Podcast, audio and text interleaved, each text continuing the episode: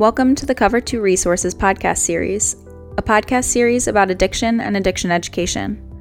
My name is Amy McNeil. I lost my brother Samuel to a heroin overdose on October 23, 2015. He was 28. As a family, we thought we were prepared to help Sam fight addiction, but we were painfully mistaken. My family founded Cover 2 Resources in memory of Sam. Our mission is to arm others with the knowledge needed to best support a loved one struggling with opioid addiction. The Cover 2 Resources podcast is an ongoing series in which we interview experts in the fight against opioid addiction. It is made possible through donations and sponsorships from concerned individuals or organizations. If you want to help in the fight against opioid addiction, please consider donating or sponsoring the Cover 2 podcast. Go to cover2.org for more information. This podcast is available on iTunes, Google Music, Stitcher, and via RSS feed. Simply search for the full name, Cover 2 Resources, on your platform of choice. Thank you for listening.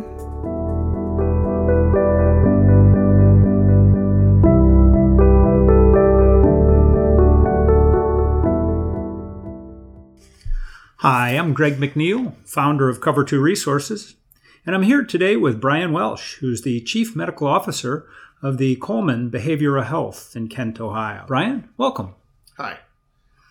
So, Dr. Welsh, tell us a little bit about your role as Chief Medical Officer at the Coleman Behavioral Health. Yeah, we um, we're a behavioral health organization that is a nonprofit organization providing services um, for severely mentally ill individuals.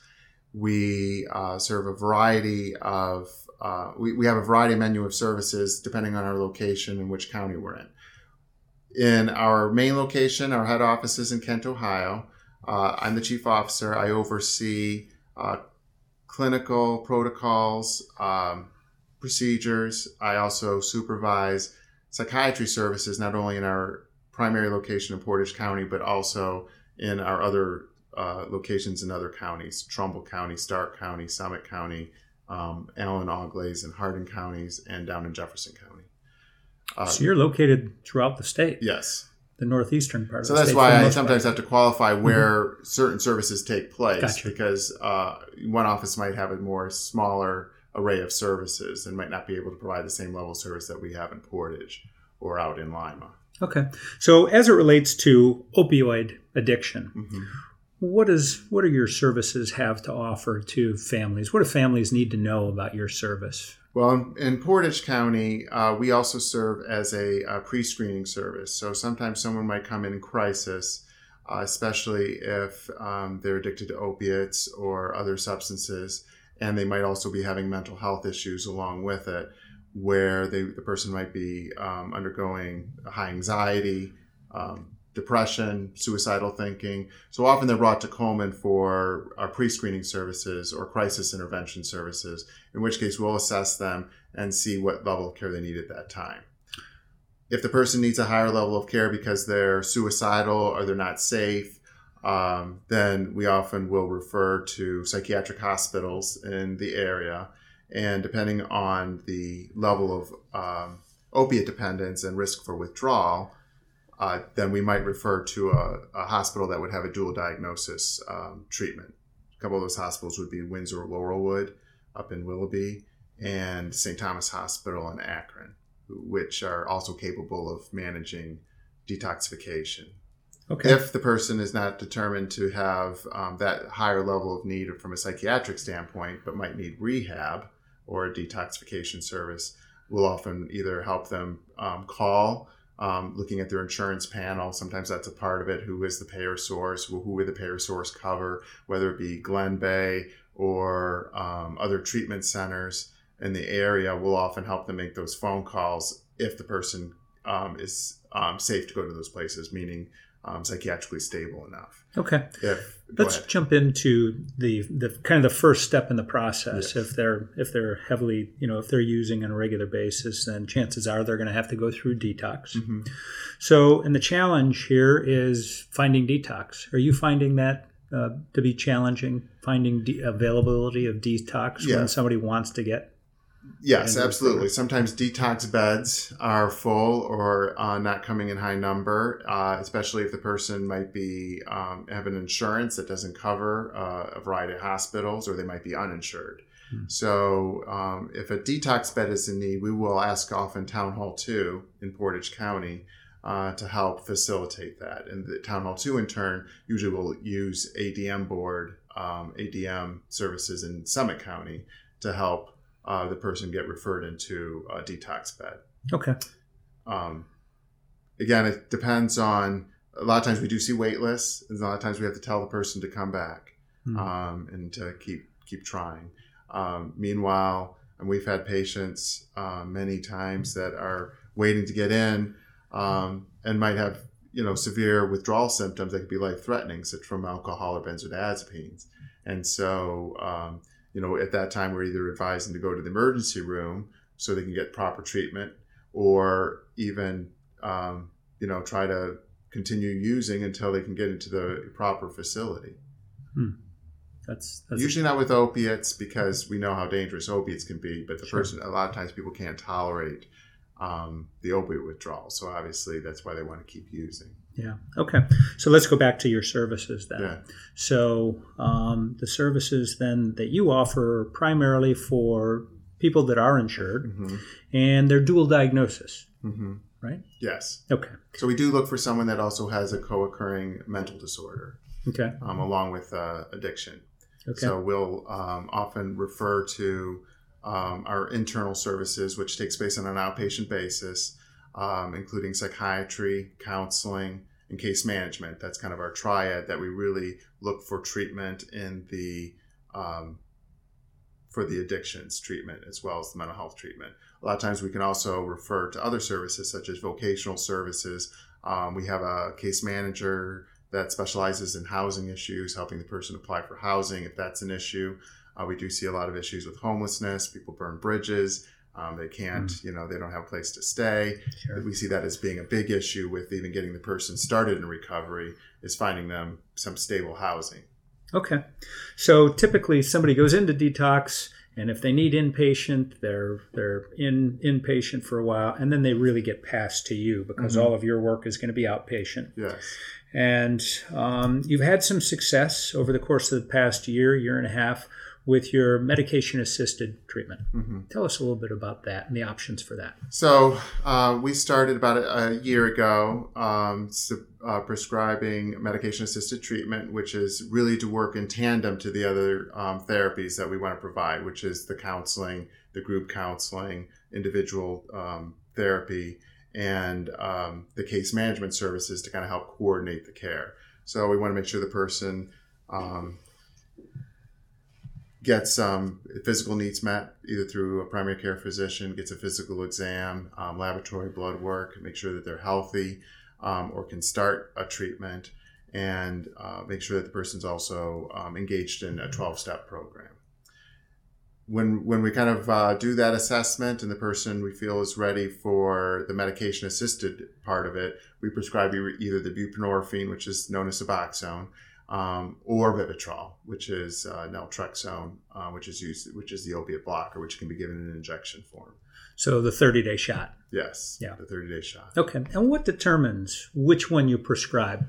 Well, it's partly patient preference. The patient sometimes will tell us what they feel uh, will might motivate them, help them recover the best. So um, a lot of people have a hard time, especially when they've been addicted to opiates for a long time, feeling that they're they're going to be able to uh, overcome the the lack of having an opiate. So that low dose of Suboxone can provide kind of a sense of normalcy for that person. Um, they feel more comfortable with that. Sometimes it might be um, uh, that they've been using continuously, and we're going to just trans- transition them to Suboxone in order to kind of maintain at least a lower level to decrease their cravings, decrease um, extraneous uh, opiate use and try to control it that way, along with kind of getting them um, in the door for the counseling aspect, which I think is very important for the person to learn coping skills, why they use, maybe look into um, stability of other mental health symptoms that might have not been addressed in the past. So in a way, the Suboxone is a bit of a carrot, whereas the Vivitrol, um, I would more think about for a person that hasn't been using, maybe they've been in a controlled setting, such as jail or prison. Um, they're afraid of using when they get out, or the person that doesn't want to be on, on opiate at all. They've been through the withdrawal, mm. um, they've been through detox, they don't want to go back to using, but they feel that constant tug, that constant risk of the relapse. So, but not wanting to go back on, say, Suboxone, which is an opiate they would elect to be on Vivitrol instead. A lot of people like the Vivitrol because it's not an opiate, it's not addictive, um, but it, and and it, because it comes in the shot form, the family, the court, the probation officer, the patient um, knows that it's in their system, and it, in and of itself psychologically can help with reducing craving. Sure they can't get high. Yeah. They can't have that weak moment. So it kind of takes it off the table. Yeah. Um, in both situations, one of our issues that we often deal with is um, other drug use, whether it be cocaine, crack, meth, um, marijuana, alcohol. So part of our program is that we're going to want to make sure that the person is also going to be sober from other drugs. I mean, obviously, we're not going to I don't want to prescribe Suboxone, a controlled substance, very you know that's also addictive itself, and have the person use other drugs. Sure. So I'm really trying to. We're again part of this counseling piece and wrapping them up into other treatments is really making sure that they are involved in the program and also not using other other substances. So we'll do weekly random tox screens. Huh. If they test positive for something, it doesn't mean they're going to get, get kicked out. It just means we're going to address the issue and see what's going on. Um, if it's something dangerous, then yeah, I might kick them up, kick it up to a higher level of care, like a rehab facility. Yeah. So if somebody's on Suboxone and uh, we find fentanyl in their system, and I say, yeah, I use fentanyl. I don't want to. I don't want you to die. Well, well, I'm just giving you Suboxone. I'm doing this to keep you alive. And if you're not able to do it that way, then I can't keep you alive that way. I mean, you're gonna have to go to a higher level of uh, care, at least until we figure out what what the relapse was about. But I wanted the person to be safe. Yeah. If somebody's smoking pot, which um, you know is also um, you know considered illegal. It's uh, illegal in a lot. Yes. More states, in fact, today after yeah. yesterday's election, I think there was what three more states that passed it. Yes. Recreational yes. marijuana, that is. So um, it um, is still something that we're going to address. Um, and again, um, some somebody can say, well, you know, I was just with friends, they were smoking, I got a contact, and you know, or yeah, but I don't want it to be a slippery slope where we say, okay, this is going to be allowed. Um, there is the no, no harm reduction model where we don't necessarily want to kick people off just because of using pot, but I also don't want I want the person to be clear that, especially if it's Suboxone, that I really want them to um, maintain sobriety from all drugs. Yeah that makes your job really, I would say, pretty difficult. It is because I don't want to um, take away the something that the person really feels is keeping them from using opiates and might kill them. Yeah. So that's kind of where um, we really want to wrap the, up the person and make sure, hey, you know, we gotta we gotta figure this out. Yeah. Um, In your experience, how long does it take for the average person to uh, cleanse their brain, I'll call it, of the effects of opioids from opioid addiction. Um, I know, you know, detox and just the rest of your body, not long, but your brain, a long time. Yeah, it takes a long time. So it, sometimes it depends on the length of time they've been used, the person's been using. Hmm. Um, I, as part of my consultation work with uh, NeoCap, mm-hmm. um, I've seen people that um, with just horrendous stories of use, and um, you know, this is their longest period of sobriety sometimes, and they might have been in, sitting in jail before they went to NeoCap, and um, so they might have six months, eight months of sobriety, yet their brains, you can tell, are just still just not recovered from this long-term opiate use, and they still feel like they're in withdrawal. So um, you know, I've heard different formulas, you know, for somebody, you know, how long does it take the brain to recover? You know, if you've used uh, X amount for this amount of time, then it's going to take you six months to a year. You know, it, again, it depends, but I don't want to tell somebody an absolute an sure. absolute number yeah. because the last thing I want to tell someone is mm. it's going to be a year before you feel normal again. Yeah. But I do want to let the person know that um, getting out the door from detox does not is you're not going to feel well for a while. No. And so we do see a lot of issues with anxiety, insomnia, restlessness, that that that what we call mood dysphoria, meaning they're just either irritable or depressed and they just don't feel well. They miss that feeling of the that the opiate gave them, the sense of well-being. Sure. And um, it's really hard to achieve that. Um, and so one of our goals, obviously, in our program with the dual diagnosis is is I'm going to look and see what medicines or how can I better treat the depression and anxiety. What in counseling can we address to treat those underlying issues? Post traumatic stress disorder, an underlying anxiety disorder that the person um, was suffering and did, never really addressed. Um, or maybe even, I'm even ready to conceptualize adding in meditation relaxation, yoga, something hmm. to to um, help the person learn other ways to cope um, with again that kind of lack of having the opiate in their system after their brains have been so used to that. Yeah, wow. So um, that due to the the length of time that it takes, that just that has to make your job really really challenging. Just knowing that you could get eight months into the program with them and they could wake up one morning and it could be like they just used the day before yeah. because of a trigger or whatever. Which is my concern. Um, and and uh, one of the reasons that we do the program set up the way we do it, which is um, starting with daily dosing, uh, making sure we know the person, we know we get to know them really well because we see them frequently. And actually, the patients have a lot of good feedback about it too. Even people that are not in the program right now because of um, you know, for various reasons, have said they really like the constant contact, the constant support from seeing the nurse every day, knowing that they were accountable with us and that we really did care, you know, what was going on. Um, so they really appreciated that kind of sense of um, there's somebody looking out for me. And as we go on with the daily dosing, we might spread it out twice a week, um, maybe go to once a week if the person's doing well. And um, you know, but I don't know with like with the same question, like I don't want them to wake up someday and say, I want to go use. Enough's enough. You know, it's tugging at me. You know, for whatever reason. And trying to figure that out. I don't want the person to be kind of lost, like they're done with counseling, they don't have a counselor to talk to.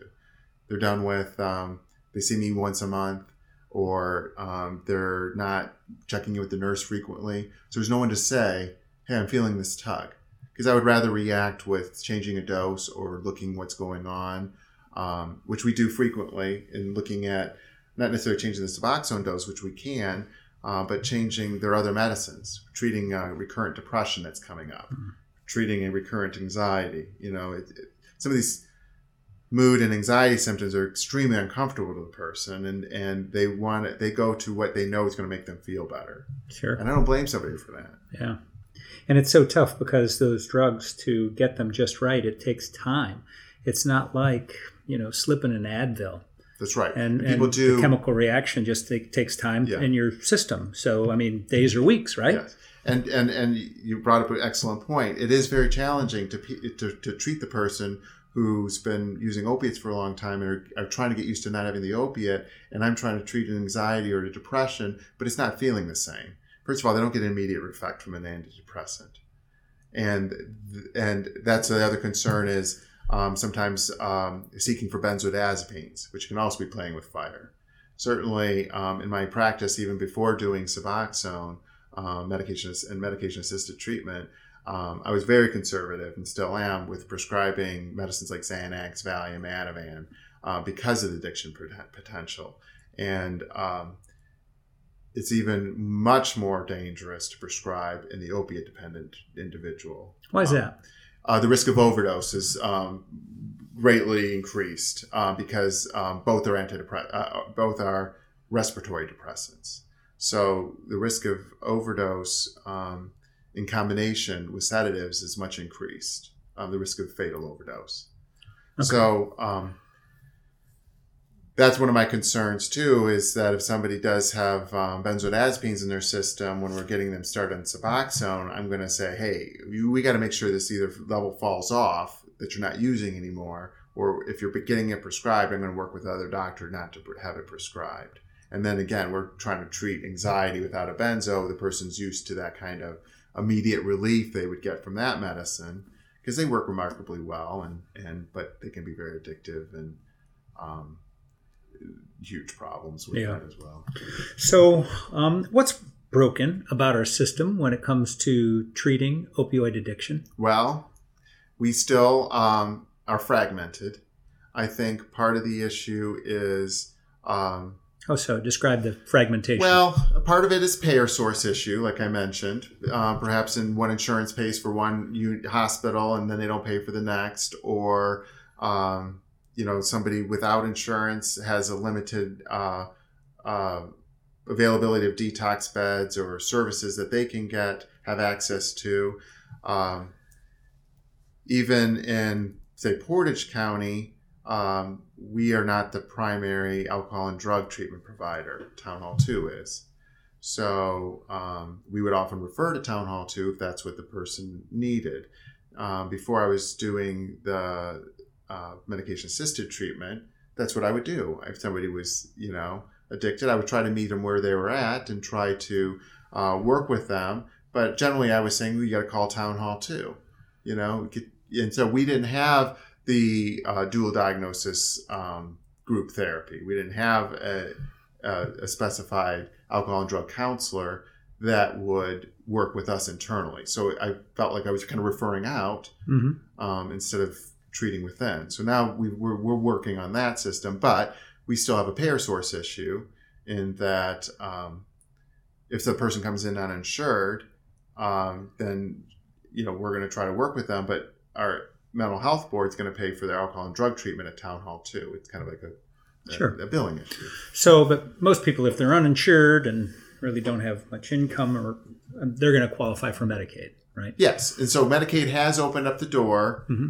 uh, certainly, and that, that's case, made it a lot more accessible. So you can and help them. Thank you. Yes. Get signed up for Medicaid. Yes, and then they can go into your program. Yes. and but and that doesn't take long, a couple days, right, or less. Uh, right? I was going to say sometimes within a month. Um, depends. Okay.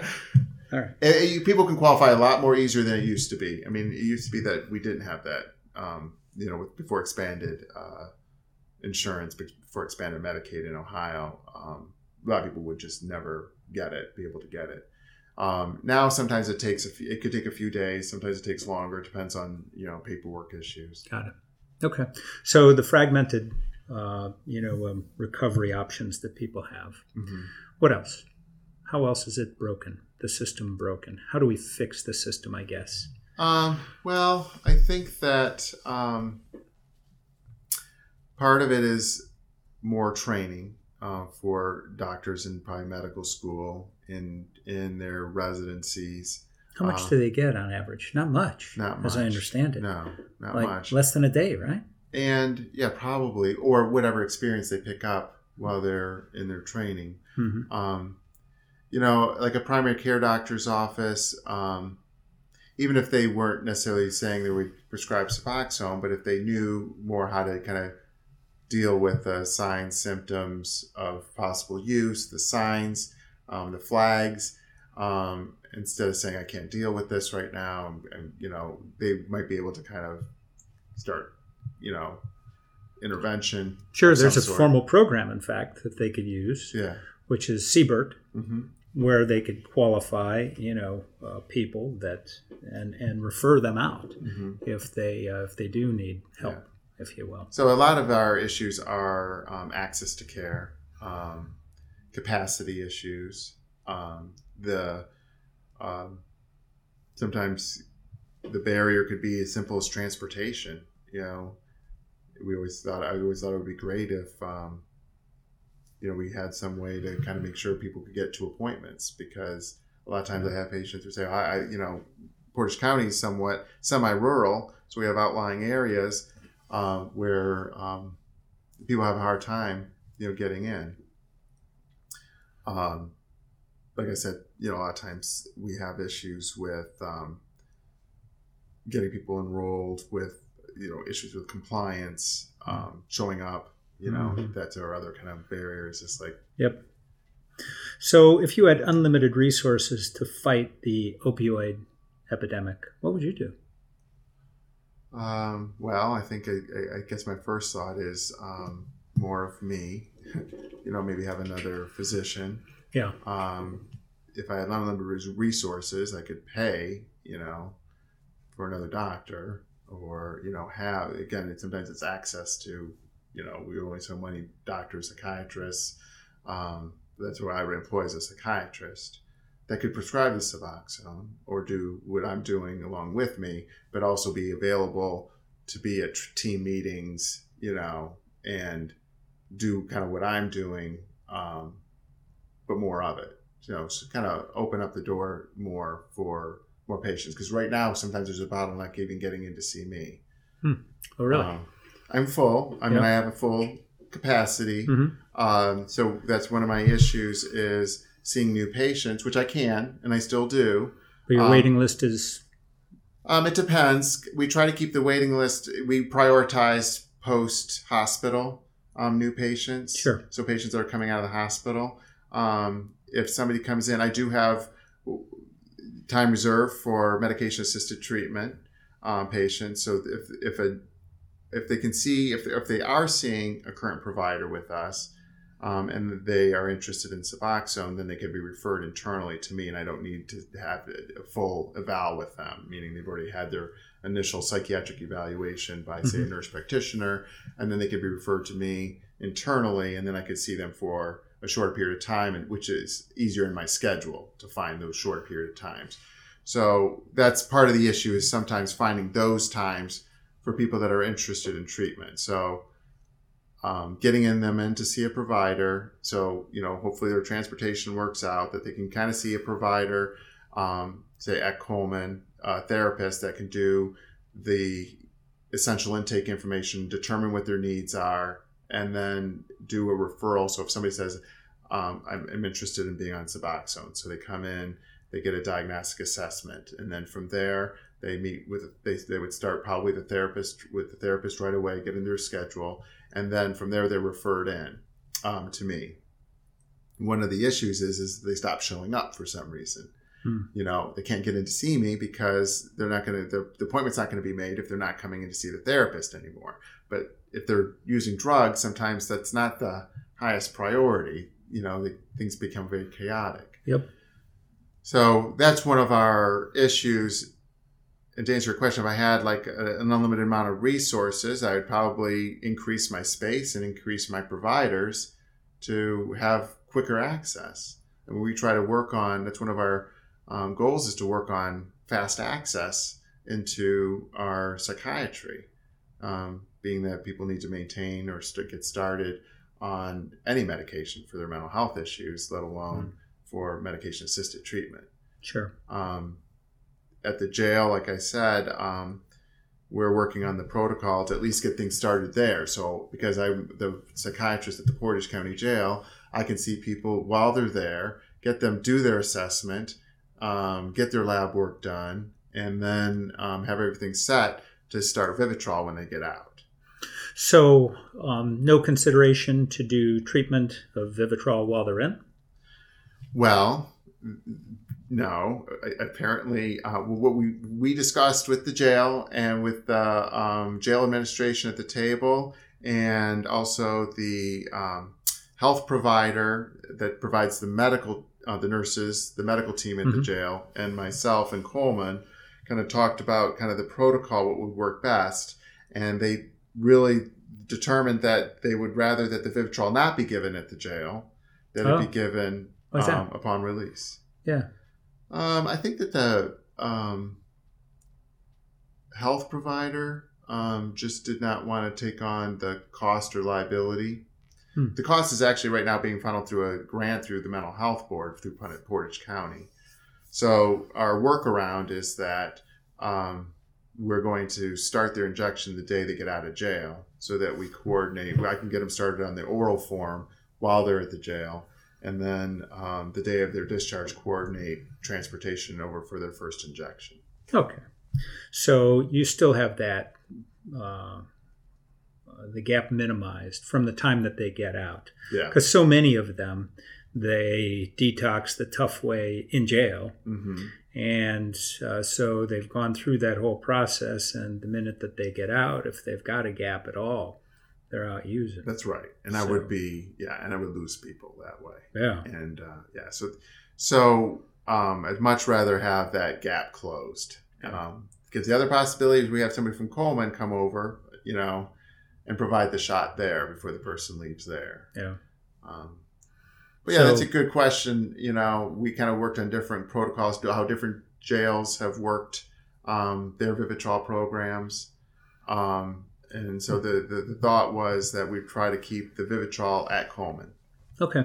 So um, the difference between that you've seen, can you speak to successes of medication assisted treatment versus abstinence? What do you What do you see? Well, I've been because I've been treating so many people, say at NeoCap, um, over the course of many of the last few years, and at the jail, and just my own patient population that's had addictions issues. Um, what I saw was that there was a high risk of relapse. Um, so, abstinence um, for some people can work, but just because the numbers just don't pan out it's going to work for everyone, and the risk of relapse is so high, and the risk of um, death down the line is so high. Um, that's one of the reasons I was willing to prescribe the Suboxone. Yeah. Um, initially, um, I was very reluctant. I didn't want to really have anything to do with it. The only reason I got certified was because our um, our offices in Lima were doing Suboxone, and I just wanted to get the certification so I could uh, properly be medical director and, and, mm-hmm. and, have the supervision. After I did the training, I realized, um, you know, of the importance of the program and how it can work and how it can save lives. So I was more more willing to consider it um, and then, of course, when I told them administration, hey, I got the certification, they say, okay, when can you start prescribing? And I said, ah, not so fast. Um, and that's because I saw, I, and I still do, see many problems with Suboxone, um, including the diversion, abuse, um, the abuse. Mm-hmm. And that's one of the reasons we went to the daily dosing, um, just to kind of limit the person's supply, their, their take home supply, especially when getting started. Because the person who wants to use heroin, is going to do what they can to use heroin. So if you give them Suboxone and it's worth $30 a pill on the street, they're going to go sell it. And, and Suboxone is really widely available on the street. And I know that because that's what my patients tell me. That's what I hear from the jail. That's what I hear from NeoCap. Um, so why would they do that on the street? Why would they do that versus heroin? Heroin's somebody bucks, would buy. And it, a that's a good question because some people want to. They they feel that the Suboxone helps them, but they want to stay on it um, and, and some people use it and don't realize that it's going to it them it themselves is going to get them addicted. So they become addicted to Suboxone. So that's what they want to keep using. Mm. So it has a lot of street value. Yeah. Um, people see it as being a safer option than using heroin. But um, I guess I couldn't argue with that. Would yeah. you argue with that? No, I wouldn't. Yeah, right. Because you know um, what's in it, right? Don't you? Yes. Pretty much Suboxone. Yeah. Okay. Wow. Interesting very interesting. So many different aspects of this, you know. Yeah, and so, I and I see that's what you know, and I've seen many different aspects, and I get to talk to people that have been prescribed Suboxone in the past and failed out for whatever reason, um, meaning they relapsed either while they were on it or they stopped it, mm-hmm. um, either at the advice of the physician that was prescribing it, um, saying, "Okay, it's been nine months, it's been a year, you can stop now," and then they would relapse so that was lesson learned. Yep. If somebody's doing well on it, you keep them on it. Yeah. Let me ask you something. What about methadone? Um, I'm in favor of methadone, but methadone is a tightly regulated um, opiate agonist treatment that's really only rele- relegated to specific centers that are approved to uh, prescribe and dispense. So it's highly regulated, which is um, kind of the whole background about opiate treat opiate dependent treatment, um, with uh, what we call agonist therapy, you know, keeping them on a low dose of something controlled. So methadone's been around for a long time, but really only available in major city centers. Um, Cleveland, Youngstown, Akron around here. So that was a, a, access to care issue. Plus, because they do daily dosing, which again I said I'm in favor of, um, they really kind of kept per, you know kept an eye on what was going on with the person, and um, you know the per- the person was able to be well served there, but you know that was it wasn't it wasn't very um, accessible for the population at large, which is why they came up with um, providing an outpatient based service such as Suboxone, where you would certify a doctor to provide this treatment out of the office. So primary care physicians, um, psychiatrists could be trained to prescribe Suboxone and provide it for a lot more people. Um, and, and, and the push is still to prescribe, you know, to find more providers that can still do that. To again, um, so the trend is going away from methadone or anything, and it's more yeah. towards Suboxone and Vivitrol, that type of thing. Um, but methadone would be something in an appropriate situation you wouldn't turn turn away from that by any means. That may in fact be a a, yeah. a good yeah, if the person and I've had patients who've done really well on methadone, mm-hmm. and they really want they want to always stay on their methadone, and that's what mm-hmm. they know, and that's what they trust, and that's mm-hmm. what kept them from using. Um, and so I would never say you shouldn't do that. Um, I mean, I kind of doing the same thing if I'm prescribing, you know, that amount of opiate through Suboxone. Hmm. Um, the methadone programs, the the biggest issue is is really sometimes the location. You know, they're just too inaccessible, having to travel to, you know, a, a bigger city bigger center city. from Portage County or sure. rural areas. It's harder impractical yeah. in, in a lot of cases yeah. probably. Okay great. So um, before i leave you go let's uh, talk about some success stories. Okay. Um, well we have um, had people both still on suboxone that are doing really well. Um, in fact we've had a couple uh, one one lady that i've had since the beginning. Um, so how long now? she's been on it for a year She's been on it for a year. we helped provide her um, a housing. So she, when she came to us, um, I believe she was living with her mother, but her sister had uh, was disapproving of that because uh, um, the patient was had legal history, um, drug use history. So there was concerns about her taking advantage of mom. Mom was so, enabling. So, yes, she felt. So uh, eventually, we were able to help her sustain housing. She was able to obtain job, um, stayed on Suboxone, um, low dose. Um, she had, in fact, was welcome to speak for our Coleman board about how the program's working for her. Um, she spoke for um, NAMI, National Alliance for Mentally Ill, um, at a meeting to just kind of say, hey, this program's what, what's keeping me going, keeping me alive. She was, uh, you know, heroin dependent. very thankful. She does really well. Um, again, we she is somebody that we keep our eye on, and and in in the past year, uh, she's had a lot of stress. Her daughter uses, and mm. um, so she's of course very worried about her daughter. Um, she's had some relationship issues, so she really worries, um, but appreciates the support she's getting from us you know, she's constantly filling us in on how she's feeling, what's going on. Sometimes I've had to adjust her medication over time. Uh, we had another guy um, that ended up using uh, cocaine while he was in our program.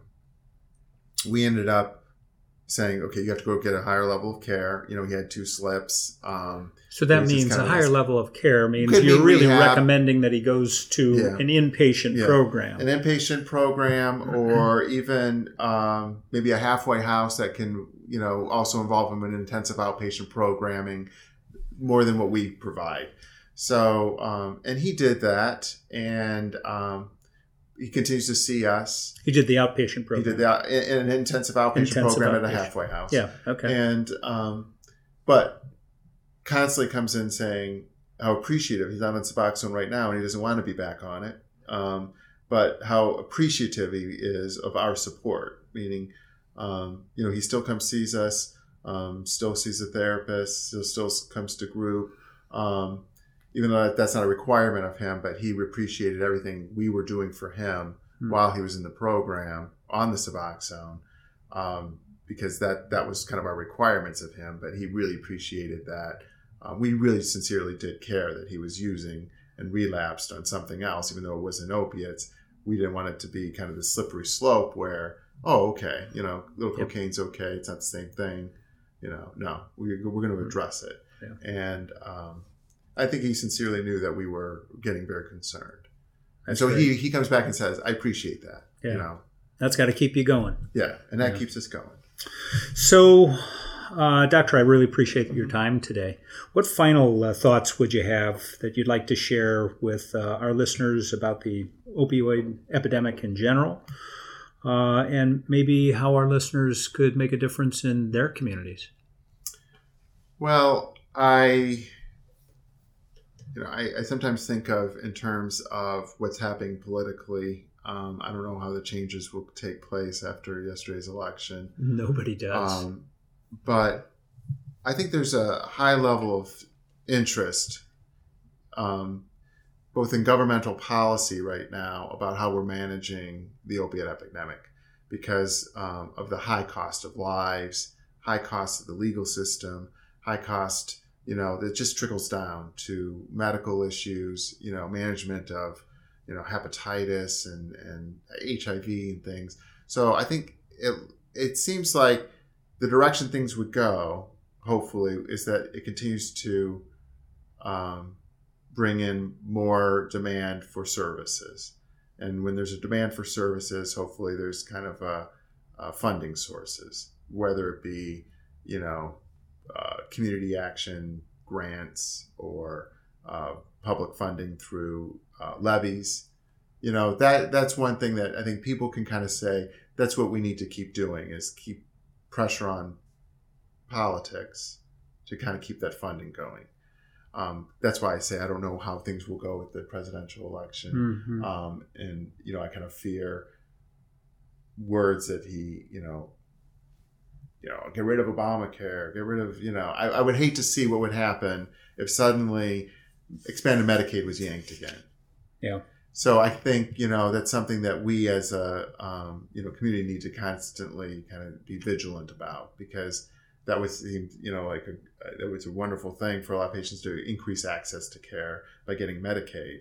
And if you suddenly went to a different criteria, you know that could really kind of bounce a lot of people out. Pulls treatment. the rug out from underneath a lot of people. Um, yeah so that's one thing you know i think i think individually what can a person do to kind of make a difference obviously it's you know i you know there's really really great family advocates that call on behalf of their loved ones and say can you please help me you know and we will try to help where that where that person you know might be at and give them advice or give them direction uh, it, it's always not um, an easy system to maneuver because it is somewhat, like I said, fractured. And, you know, sometimes you get bounced one place and then you're told, oh, no, we don't do that here. And then, you know, and you kind of hate for that to happen. But again, you know, just kind of keep calling, just saying, what can be done next? Or,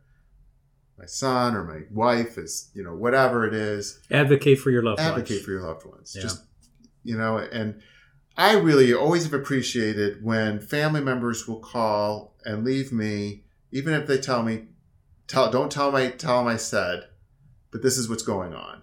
You know, mm let your doc let the doctors know. You know, because if you even have to call the primary care doctor and say, can you please, you know, let you know, try to give him some direction he's been using, you know, or if they're abusing something that the primary care doctors or the pain medicine doctors are prescribing, gotta call the doctors and let them know. You know, and and and I really hope the doctors respond to that. They don't always, you know, and that that's a shame. But um, you know, it's just that's one of those things that makes doctors look bad is if they get calls from family members saying my son or whoever it is is abusing their meds selling their meds, and if that doctor's still prescribing it without doing anything else, then shame on them. I mean, that's that's part of the problem. Yeah, and I think with more and more communication and more of uh, the just having everyone talk about this and raise this issue, mm-hmm. um, those practices kind of um, those are fading. Is the the sense that I get anyhow? Yeah, out there. I think right now there's a lot more scrutiny on doctors on how they're prescribing. Uh, family doctors um, are, are, are been very reluctant to continue people on pain medicines, which is great. They'll often, um, you know, suggest referrals to pain management clinics. Pain management clinics aren't necessarily seeing things the same way either, but um, that's where you know that's where their kind of role is is to kind of try to balance individual patients' needs and the risks and the benefits. But I see a lot of people now um, being recommended for other treatments. You know, looking more at nerve blocks and um, other modalities of treatment, pushing back on, you know, hey, you got to do some physical therapy first before we kind of jump into this, or, um, you know, now with, um, again, with uh, state regulations um, through the OARRS reporting, uh, which has been really eye opening for a lot of doctors. Um, and your team participates in that. Yeah. Right? Yeah. yeah. We yeah. do, you know, that's another um, you know step in our process is doing an OARRS report and seeing what other things have been prescribed or what their history is. So you're able to look on the OARRS report, which is a statewide report mm-hmm. that is a database. Mm-hmm. You go online and you look it up to see if they've been prescribed anything uh, from another physician. Yeah, it's only controlled substances. It's through the Board of Pharmacy. Um, but yeah, it gives uh, information about every pres- uh, controlled substance that was prescribed to that individual um, and by which doctor, filled at which pharmacy, how they paid for it, um, which can be very telling because sometimes they'll use insurance, sometimes they'll use cash, sometimes mm-hmm. use different pharmacies. Um, and that can often be a flag for people. Real quickly, you can tell if yeah. they're abusing from yes. that, right? Whereas before, before people would check that, you wouldn't know. Yeah, you wouldn't know unless sometimes a pharmacist would be pretty astute enough to, to call the doctor, sure, and let them know, hey, I think you know this person might be having a problem. Yeah. Um, but you're right. I think a lot of doctors are now being re-educated about what how to better manage pain. You know, primary. I mean, ER doctors are also much more reluctant to discharge somebody on a 30 day supply. You know, they're going to give somebody, if anything, um, three days of something. And um, yep, terrific. Yeah. Final thought. Uh, thank you for having me. Um, you know, I, I think this is um, kind of a really good venue um, it sounds like you've had some really good interviews. Yeah, I've, I've, yeah, we've been fortunate to interview people from, geez, many different uh, spectrums yeah. of, of, of this same issue, yeah. the opioid epidemic. I mean, from treatment facilities all the way through community uh, housing, through uh, harm reduction and spending time on the needle exchange. And so yeah uh, so it, and like you said there's so many different aspects there really are. to the problem. Yeah. And even if you look at the different aspects of one singular treatment even buprenorphine or the singular aspects of vivitrol it becomes you get these different facets and angles that you don't even think about yeah so it's been very it's been um, a great learning experience for me. Um, I often said I was a, you know, I'm a small town psychiatrist. I practiced bread and butter psychiatry for community health, you know, and I did not think I was going to be, um, as part of this treatment, you know, as, enrolled into this. Mm-hmm. Um, I just kind of happened to do it and I've loved it. Um, it has its challenges um, for sure because you deal with a whole different set of uh, behaviors um, that you're not you may not have been prepared for. Sure. And that's kind of where um, there's that learning curve. Yeah. But we do this as a treatment team approach, which works really well. We meet once a week and kind of discuss uh, everyone that we're treating, referrals that are coming in, um, discussing where the people are at, what their needs might be. Um, so, so we have the counselor, case manager, myself, um, the nurse, um, different representatives from different facets of that person's treatment and um, really try to align ourselves with how to approach an issue, whether it be, okay, this is what's going on with this person. How can we manage this? You know.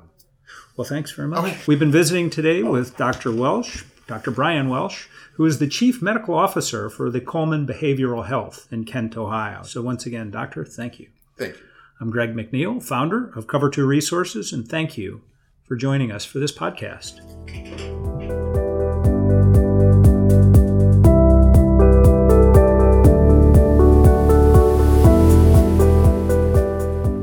Thank you for tuning in to this episode of the Cover 2 Resources podcast. This episode is a production of Cover 2 Resources and is made possible by listeners like you. With your support, the Cover 2 team can continue to research and broadcast these resources to others in need. If you'd like to donate or to sponsor a future podcast, please visit cover2.org. As always, thank you for listening. Together, we can make a difference in the opioid epidemic, one life at a time.